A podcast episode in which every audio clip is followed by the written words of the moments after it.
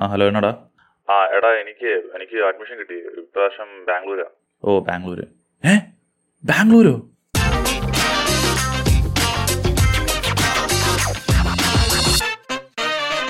എല്ലാ മാന്യ പ്രേക്ഷകർക്കും ആത്മാവിന്റെ രണ്ടാമത്തെ എപ്പിസോഡിലേക്ക് സുസ്വാഗതം.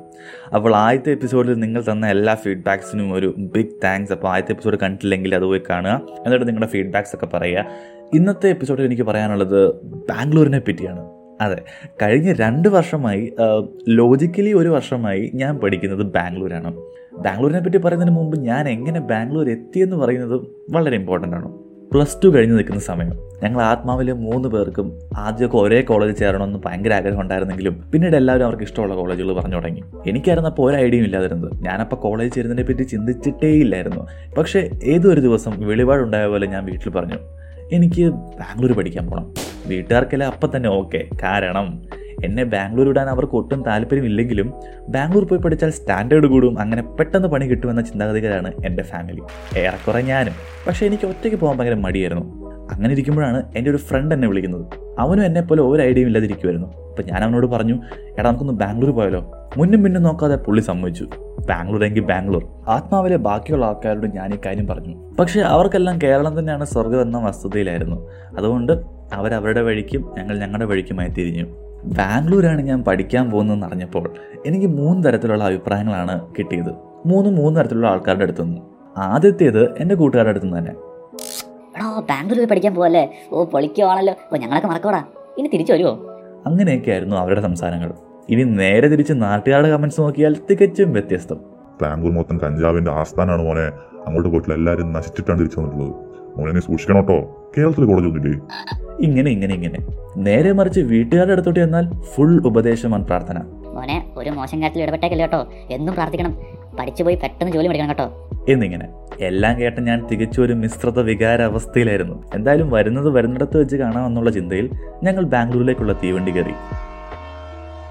ഞങ്ങൾ നേരിടാൻ പോകുന്ന ഏറ്റവും വലിയ വിഷയം ഭാഷയാണ് ഞങ്ങൾ നേരത്തെ മനസ്സിലാക്കിയിരുന്നു. നല്ലപോലെ ഇംഗ്ലീഷ് മനസ്സിലുണ്ടെങ്കിലും അത് ബാത്റൂമിലെ കണ്ണാടിയുടെ മുമ്പിലും സ്വന്തമായി സംസാരിക്കുമ്പോഴും മാത്രമേ വളരെ ഫ്ലുവന്റ് ആയിട്ട് വരുള്ളൂ എന്ന് ഞങ്ങൾക്ക് നേരത്തെ അറിയാമായിരുന്നു. എന്തായാലും ബാംഗ്ലൂർ ചെന്നിട്ട് ആൾക്കാരോട് സംസാരിച്ച് സംസാരിച്ച് ഇംഗ്ലീഷ് പഠിക്കാമെന്ന് കരുതി. ഞങ്ങളുടെ ഫസ്റ്റ് ഇയർ ഞങ്ങളൊരു ഹോസ്റ്റലാണ് താമസിച്ചത്. ബിഗ് മിസ്റ്റേക്ക് ഹോസ്റ്റലിന്റെ ഗേറ്റ് കാണുമ്പോൾ എനിക്ക് ഇപ്പോഴും വിയൂർ സെൻട്രൽ ജയിലിന്റെ ഓർമ്മയാണ് വരുന്നത്. അതെ ഈ വലിയ ഗേറ്റിന് താഴെ ആൾക്കാർക്ക് പോകാനായി ഒരു ചെറിയ ഗേറ്റ് ആ ചെറിയ ഗേറ്റിൽ കൂടെ ഞങ്ങൾ കുനിഞ്ഞിറങ്ങുമ്പോൾ മറ്റുള്ള ഹോസ്റ്റലുകാർക്ക് ഞങ്ങൾ പരോളിനിറങ്ങുന്ന കുറ്റവാളികളെ പോലെയാണ് തോന്നുന്നത്. ജയിൽ വാർഡനെ പോലെ തന്നെ ഞങ്ങൾക്ക് ഒരു ഹോസ്റ്റൽ വാർഡനും കൂടി ഉണ്ടായിരുന്നു. കൃത്യമായ ടൈമിൽ ഫുഡ് കൃത്യമായ ടൈമിൽ പ്രാർത്ഥന കൃത്യമായ ടൈമിൽ ഉറക്കം എന്നിങ്ങനെ മൊത്തത്തിൽ ഒരു ജയിൽ തന്നെ ആയിരുന്നെങ്കിലും രാത്രി സെക്യൂരിറ്റിയുടെ ഒക്കെ കണ്ണ് വെട്ടിച്ച് എല്ലാവരും ഒരു റൂമിൽ വന്നിരുന്ന് രാത്രി മുഴുവൻ ഇരുന്ന് അടിച്ചു പൊളിച്ച് തോർക്കുമ്പോൾ മറ്റതൊക്കെ വലിയ കാര്യമാക്കേണ്ട ആവശ്യമില്ല. നാട്ടിലെ പോലെ തന്നെ ആത്മാവിന്റെ കോർ ഐഡിയാസ് ലക്ഷ്യമാക്കി ജീവിക്കുന്ന മൂന്നാൽ പേരെ എനിക്ക് അവിടെയും കിട്ടി. എല്ലാവരും കേരളത്തിന്റെ പല ഭാഗത്തു നിന്നും വന്നവർ. നാട്ടിലെ പോലെ തന്നെ ഞങ്ങൾ പല പ്ലാനുകളും ബാംഗ്ലൂരിൽ വിട്ടു ഹോസ്റ്റലിൽ വാഷിംഗ് മെഷീൻ കൊണ്ടുവരിക ഷോർട്ട് ഫിലിം ഉണ്ടാക്കുക വെബ്സൈറ്റ് ഡെവലപ്മെന്റ് കമ്പനി തുടങ്ങുക അങ്ങനെ ഇഷ്ടം പോലെ. ആസ് യൂഷ്വൽ ഇതുവരെ ഒന്നും നടന്നിട്ടില്ല. കേരളത്തിന്റെ പല പല ജില്ലകളിൽ നിന്ന് വന്നവരായതുകൊണ്ട് എല്ലാവർക്കും പല പല സ്ലാങ്ങുകളാണ് ഉണ്ടായിരുന്നത്. തൃശ്ശൂർ മലപ്പുറം കോഴിക്കോട് കണ്ണൂർ ഓഫ് ഇഷ്ടം പോലെ സ്ലാങ്ങുകൾ. ആദ്യമൊക്കെ ഞങ്ങൾ അങ്ങോട്ടും ഇങ്ങോട്ടും സ്ലാങ്ങിനെ പറ്റി കളിയാക്കി വരുന്നെങ്കിലും പതിയെ പതിയെ എല്ലാവരുടെയും സ്ലാങ് ഒരു മിക്സഡ് കേരള സ്ലാങ് ആയി അതെ കേരളത്തിലെ എല്ലാ ഭാഷാ ശൈലിയും കൂടിക്കഴിഞ്ഞ ഒരു അവിയിൽ വരുമ്പം അതായിരുന്നു എല്ലാവരുടെയും സ്ലാങ് ആദ്യത്തെ ഇയർ ഞാൻ ശരിക്കും ഒരു ഇൻട്രോവേർട്ട് പോലെയായിരുന്നു. കോളേജ് കഴിഞ്ഞാൽ ഉടനെ തന്നെ ഞാൻ ഹോസ്റ്റലിൽ വന്നിരുന്ന് എന്തെങ്കിലുമൊക്കെ ചെയ്തുകൊണ്ടിരിക്കും. ആദ്യത്തെ ഇയർ ആയതുകൊണ്ട് എല്ലാം ഒന്ന് ഒബ്സർവ് ചെയ്യാനായിരുന്നു എന്റെ പ്ലാൻ അങ്ങനെ ഇരിക്കുമ്പോൾ ഒരു ദിവസം എനിക്ക് നന്നായി വെച്ചുന്നു ഹോസ്റ്റലിന്റെ ഫുഡിന്റെ ദാരുണമായ അവസ്ഥ കൊണ്ടും ഫുഡ് പറന്ന് എന്റെ അടുത്തോട്ട് വരത്തില്ലാത്തത് കൊണ്ടും ഞാൻ ഒരു ദിവസം നമ്മുടെ ജയിലിൽ നിന്ന് പുറത്തിറങ്ങി. ഒരു കിലോ ഏത്തപ്പഴമായിരുന്നു എന്റെ ലക്ഷ്യം. ഒരു കട കണ്ടുപിടിച്ചു. അവിടെ ഒരു പത്ത് പന്ത്രണ്ട് വെറൈറ്റി പഴങ്ങൾ ഇങ്ങനെ തൂങ്ങിക്കിടപ്പുണ്ടായിരുന്നു. അതിൽ നമ്മുടെ ഏത്തപ്പഴം. ഏത്തപ്പഴത്തിന്റെ ഇംഗ്ലീഷ് അത്ര പെട്ടെന്ന് എന്റെ മനസ്സിലോട്ട് വന്നില്ല. സോ ഞാൻ അറിയാവുന്ന ഇംഗ്ലീഷിൽ ആ ഏത്തപ്പഴത്തിന് നേരെ ചൂണ്ടിക്കൊണ്ട് കടക്കാരോട് ചോദിച്ചു bro that big banana one K G പുള്ളി ഒരു നിമിഷം എന്നെ നോക്കിയിട്ട് പറഞ്ഞു മോനെ ഏത്തപ്പഴമാണോ ഒന്നും ഞാൻ ആകെ ചമ്മി നാറി. അപ്പോഴാണ് ഞാനൊരു വലിയ സത്യം മനസ്സിലാക്കിയത്. ബാംഗ്ലൂർ മെജോറിറ്റി ആളുകളും മല്ലൂസാണ്. എന്തിന്? ഞാൻ പഠിക്കുന്ന കോളേജ് വരെ മലയാളികളുടെ തന്നെ. അതുകൊണ്ട് തന്നെ ഭാഷാ പ്രശ്നം ഒരു വലിയ പ്രശ്നമല്ലെന്ന് ഞാൻ തിരിച്ചറിഞ്ഞു. ലാംഗ്വേജിന്റെ കാര്യം പറഞ്ഞപ്പോഴാണ് കോളേജിലെ കുറച്ച് സംഭവങ്ങൾ എനിക്ക് ഓർമ്മ വരുന്നത്. നമ്മൾ മലയാളികൾക്കൊരു പ്രത്യേകതയുണ്ട്. നമുക്ക് മിക്ക ഭാഷയും ഏകദേശം വശമുണ്ട്. അതായത് ഹിന്ദി തമിഴ് ഒക്കെ ഏറെക്കുറെ കേട്ടാൽ മനസ്സിലാവും. നേരെ തിരിച്ചാണ് അവർക്ക്. നമ്മുടെ ഭാഷ അവർക്കൊന്നും മനസ്സിലാകില്ല ഈ ഭാഷാ വൈകല്യം മുതലെടുത്തുകൊണ്ട് ഞാൻ ഇഷ്ടം പോലെ ബംഗാളി പയ്യന്മാരോട് വളരെ മാന്യമായിട്ട് നല്ല നാടൻ തെറി വിളിച്ചിട്ടുണ്ട്. അതിപ്പോഴും നല്ല വാക്കാണെന്ന് ഓർത്തിരിക്കുകയാണ് പാവങ്ങൾ.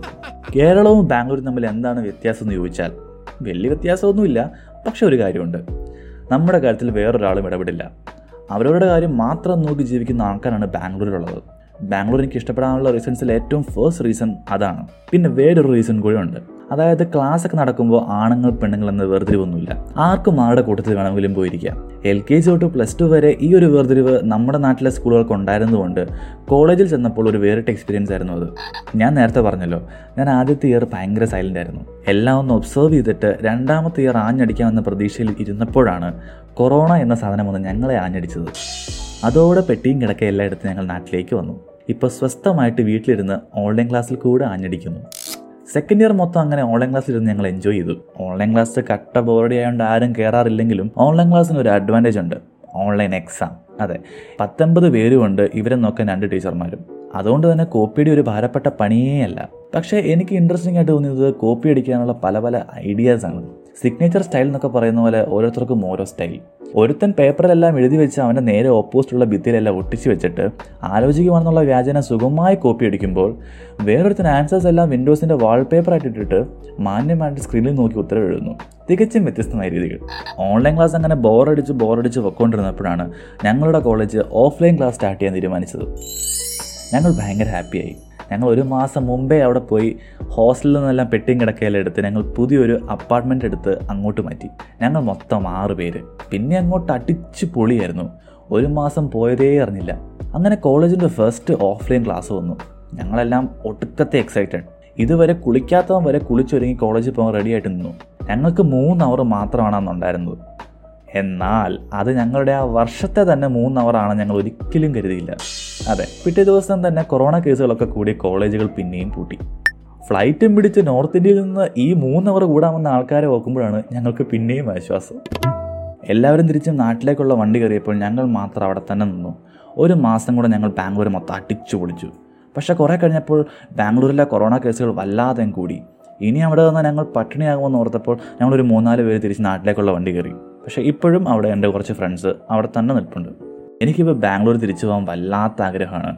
ഈ മൈഡിയർ കൊറോണ ഒന്ന് മാറുമായിരുന്നെങ്കിൽ പെട്ടെന്ന് ബാംഗ്ലൂർ തിരിച്ചു പോകാമായിരുന്നു. നിങ്ങളിൽ ആർക്കെങ്കിലും ഇനി ബാംഗ്ലൂർ പോയി പഠിക്കാൻ പ്ലാൻ ഉണ്ടെങ്കിൽ എന്നെപ്പോലെ ആദ്യത്തെ ഇയർ ഒബ്സർവ് ചെയ്ത് സമയം കളയരുതെന്ന് താഴ്മയായി അപേക്ഷിക്കുന്നു. കിട്ടുന്ന സമയം നല്ലപോലെ എൻജോയ് ചെയ്തില്ലെങ്കിൽ ഇതുപോലെ കൊറോണ എന്ന് പറഞ്ഞ ഓരോ സാധനം വന്ന് അവസാനം ഇങ്ങനെ വീട്ടിൽ കുത്തിയിരുന്ന് ചെയ്യാത്ത കാര്യങ്ങളെ ഓർത്ത് വിഷമിച്ചുകൊണ്ടിരിക്കാം ഇതോടുകൂടി ഇന്നത്തെ എപ്പിസോഡ് ഞാനങ്ങ് വൈൻഡപ്പ് ചെയ്യുകയാണ്. ഇനി അടുത്ത എപ്പിസോഡ് ഉടനെ ഉണ്ടാകുമെന്നുള്ള ഒരു പ്രതീക്ഷയും ഇല്ലാത്തത് കൊണ്ട് till then good bye it's me Jivin from ആത്മാവ് signing off stay home stay safe